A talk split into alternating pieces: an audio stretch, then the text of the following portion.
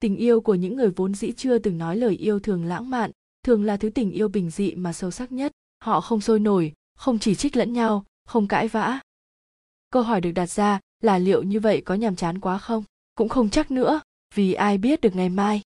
Sự bình lặng là một lựa chọn, sự khác biệt cũng là một lựa chọn, lạc lối trong chốc lát cũng chỉ đơn giản là một sự lựa chọn. Cuộc đời mà, biết đâu vào một ngày rất đỗi bình thường, khi xung quanh tình yêu bình lặng đó chỉ còn những vòng tròn lặp đi lặp lại quen thuộc, sẽ xuất hiện lựa chọn nào đó khác biệt, cần người ta can đảm nắm lấy để tạo nên những điều đặc biệt. Vậy đấy, dù chỉ trong một phút giây ngắn ngủ, vẫn có rất nhiều lựa chọn trong cách yêu, để lạc lối chốc lát vào một ngày rất đỗi bình thường. Hai xe hưu tiêu, sáng sớm khi vừa ngủ dậy, anh đã bồn chồn đi đi lại lại trước cửa. Ngoài sân, chị vẫn đang chuẩn bị những khúc xương heo thật to, một ít củ cải và cà rốt để ninh nước dùng cho hai xe bán hủ tiếu gõ. Mọi việc vẫn diễn ra bình thường, không có gì đặc biệt từ chị. Chị cũng không để ý đến sự nôn nao bất thường của anh. Hình như anh đang tính nói với chị điều gì đó. Rồi lại thôi, rồi lại muốn nói, rồi lại thôi. Vốn là dân ở quê lên thành phố kiếm sống đã hơn hai mươi năm nay, anh chị kết hôn cùng nhau và có đến năm mặt con. Đứa lớn năm nay vừa học xong cấp ba, còn đứa bé nhất mới năm tuổi, không đi nhà trẻ mà cứ lẽo đẽo theo sau chị suốt cả ngày. Ngày trước, khi mới cưới nhau, chị làm phụ bếp trong một quán cơm bình dân gần nhà trọ, còn anh làm công nhân tại nhà máy. Công việc cũng khá bấp bênh, thu nhập lại không ổn định. Được một thời gian, khi đứa con đầu ra đời, chị quyết định ở nhà nấu hủ tiếu bình dân, rồi tối đẩy xe ra bán. Ban đầu, do còn công việc tại nhà máy, anh chỉ phụ chị những việc lặt vặt. Về sau, anh cũng nghỉ luôn việc ở nhà máy về bán hủ tiếu gõ cùng chị. Mỗi người một xe, bán cách nhau khoảng một cây số, từ ba bốn giờ chiều đến hơn nửa đêm. Lúc nào hết thì dọn dẹp, đẩy xe về. Khách hàng của anh chị chủ yếu là sinh viên, công nhân, người lao động nghèo hoặc một số dân trọ trong các con hẻm ở khu vực. Mấy năm nay tiền nguyên liệu tăng cao, đắn đo mãi, anh chị mới quyết định lên giá bán từ mười nghìn thành mười hai nghìn. Ban đầu, hai anh chị cũng sợ khách sẽ vắng hơn, nhưng rồi thấy không ai thắc mắc gì về giá, lâu lắm anh chị mới quyết định nâng hẳn. Tính tình chị xởi lời, dễ bắt chuyện và nhiệt tình nên ai cũng quý. Với nữa, người ăn cũng như người bán, cùng là dân thu nhập thấp với nhau, họ hiểu nhau hơn bất kỳ ai khác. Có lẽ, do cuộc sống tất bật với mưu sinh, cả anh và chị hầu như không bao giờ để ý đến chuyện dành thời gian riêng cho bản thân và cho nhau. Trong suốt hai mươi năm, kể từ ngày kết hôn, chưa có năm nào họ tổ chức lễ kỷ niệm ngày cưới. Anh không nhớ được ngày kết hôn, chị cũng chưa từng để ý về ngày kết hôn. Chị chỉ nhớ đó là một ngày mưa cách đây rất lâu, một lễ cưới đơn sơ, vài ba mâm cỗ trước hai bên nội ngoại. Vậy là thành vợ thành chồng và sống với nhau đến tận bây giờ, không điều tiếng, không mâu thuẫn, không so bì tị nạnh hơn thua. Nhiều lúc, chị và anh đều nghĩ cuộc hôn nhân của mình là một điều may mắn. Dĩ nhiên không phải vì vật chất, mà bởi chính sự hài lòng trong suốt nhiều năm kể từ thời điểm họ gắn với nhau vào chung một cuộc đời. Vợ chồng mà, sống với nhau không hẳn luôn vì tình yêu, mà còn là điểm tựa, trách nhiệm và sự sẻ chia trong mọi điều dù là nhỏ nhất. Anh đứng dậy, thoát khỏi vẻ bồn chồn và tiến đến cạnh chị. Để anh cắt củ cải cho, em đem mớ hẹ ra kia cho ráo nước đi. Hôm nay có chuyện gì mà ra tranh việc với em? Thì... Sao, nói đi, có bao giờ thấy anh ngấp úng vậy đâu. Mai chắc bán một xe thôi, rồi đến tối nhờ cậu ra bán hộ một lát, vợ chồng mình đi xem phim. Cái gì, đâu ra vậy ông? Ờ thì thằng Thành, sinh viên hay ăn bên xe của anh ấy, nó cho cặp vé. Thì cho tụi nhỏ đi, chứ bán buôn mà nghỉ thì kỳ lắm. Thì hỏi em vậy đó, để coi sao rồi tính tiếp vậy. Chị không nói gì, anh cũng vậy. Trên khuôn mặt chị lúc này là một vẻ gì đó vô cùng khó đoán, vừa có nét hồi hộp, lại có vẻ hơi thắc mắc trước đề nghị lạ lùng anh vừa đưa ra. Chị chưa từng xem phim trong rạp, hồi trẻ, chị đã nghĩ mình không đủ điều kiện và thời gian để làm việc đó, dù đôi khi chị cũng thấy hào hứng trước những câu chuyện được kể lại từ những vị khách trẻ.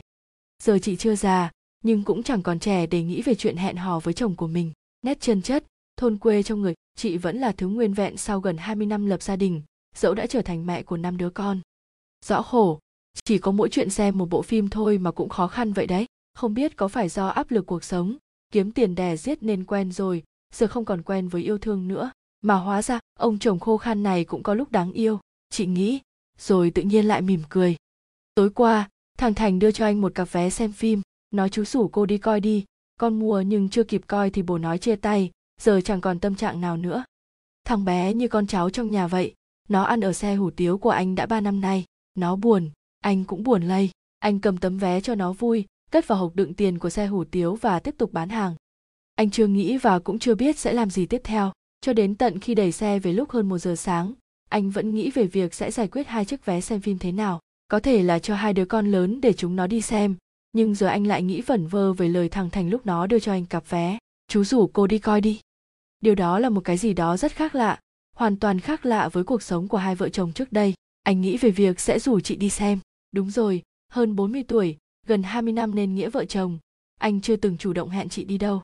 Cưới nhau về rồi thu xếp cuộc sống, vừa ổn định một chút thì đã có con. Đứa này nối tiếp đứa kia cứ lần lượt ra đời, gạt phăng đi toàn bộ thứ gọi là thời gian riêng tư của cả hai vợ chồng. Tự nhiên, anh thấy mình là một gã chồng có phần tệ bạc, cưới người ta nhiêu đấy năm, chưa một lần đưa người ta đi xem phim hay đi đâu đó du lịch. Vậy mà cô ấy cũng chẳng hề trách móc nửa lời. Giờ cả hai đã chẳng còn trẻ, đến cả việc xem một bộ phim như cách lũ trẻ vẫn làm khi yêu nhau, tự nhiên cũng trở nên khó khăn đến lạ. Anh nghĩ về quá khứ. Nếu không có cô ấy, cuộc đời của mình có được những tháng ngày dù vất vả nhưng an yên như vậy hay không? Chị chỉnh sửa bộ áo quần của mình, rồi đứng trước gương hồi lâu. Nếu cách đây chừng mười năm thôi, không làm cái nghề bán hủ tiếu thức khuya dậy sớm này, làn da của chị có lẽ cũng không tệ đến vậy. Anh đứng phía xa, nhìn chị, rồi vuốt lại cái áo thun màu đen mà anh đang mặc. Thằng Tí, đứa con út của hai người từ chiều giờ cứ xíu rít kể với mấy đứa bạn của nó rằng tối nay ba mẹ hẹn hò. Bộ phim bắt đầu chiếu vào lúc tám giờ tối. Đã lâu lắm rồi, chị mới lại được ngồi đằng sau xe của anh vào giờ đó. Nếu là một ngày bình thường như bao ngày khác, thì cả anh và chị đều đang cách nhau hơn một cây số. Mỗi người sẽ bán ở một xe hủ tiếu riêng và luôn tay chuẩn bị phần ăn cho khách. Có khi còn chẳng kịp lau vội mồ hôi đang toát ra trên mặt. Sài Gòn đêm nay với chị là một Sài Gòn khác lạ. Vùng đất này vốn dĩ không phải quê hương của cả hai, nhưng lại là nơi cả hai gắn mảnh đời của mình thành một mảnh đời chung và buộc vào rất nhiều những mảnh đời khác mỗi ngày. Vì tình yêu, vì gia đình, hay chỉ đơn giản là vì nhau, có thể chẳng cần giải thích cho rạch ròi, cứ vậy thôi, cho đến thời khắc hữu hạn của cuộc đời. Anh muốn đi chậm một chút, hẵng còn sớm, và cảm giác này cũng thật lạ. Ánh đèn phủ kín thành phố về đêm vàng vọt, phản chiếu dưới mặt đường là hình bóng của hai người đang chậm rãi chở nhau đi. Hình bóng cho thấy họ đang ở cạnh nhau, chẳng nói lên việc đã già hay vẫn đang còn son trẻ, và cũng chẳng diễn tả được hết việc họ hạnh phúc ra sao với cuộc đời của mình trong hiện tại. Tình yêu là thứ ẩn chứa trong muôn hình vạn trạng, không phải để cầm nắm, mà là để cảm nhận. Đôi lúc, chúng ta quá bận bịu với ngàn nẻo mưu sinh, quên đi cách thể hiện tình yêu ra ngoài mặt, dù chẳng bao giờ quên việc bản thân đang vì ai đó mà cố gắng. Đó đã là một thứ cắt nghĩa trọn vẹn của yêu thương, chân thành và tử tế. Mọi thứ, trong anh và trong chị, có thể cũng chỉ cần lặng lẽ như vậy, mặc cho đời chảy trôi. Liệu có gì thay đổi sau lựa chọn của cặp vợ chồng trong câu chuyện hay không? Tôi nghĩ là không. Guồng quay của nhịp sống cũ sẽ cuốn họ trở về với thực tại của mưu sinh. Nhưng khoan đã, chẳng phải những thời khắc lãng mạn họ vừa trải qua cũng là thực tại đó sao? Vậy nên, nếu bạn đang sống một cuộc đời nhàm chán, thi thoảng hãy để chân mình lạc bước dẫu chỉ là một nhịp, dành chút thời gian riêng cho người kề cạnh. Mọi thứ có thể không đủ để tạo ra khác biệt, nhưng sẽ khiến cuộc đời của bạn ý nghĩa hơn rất nhiều.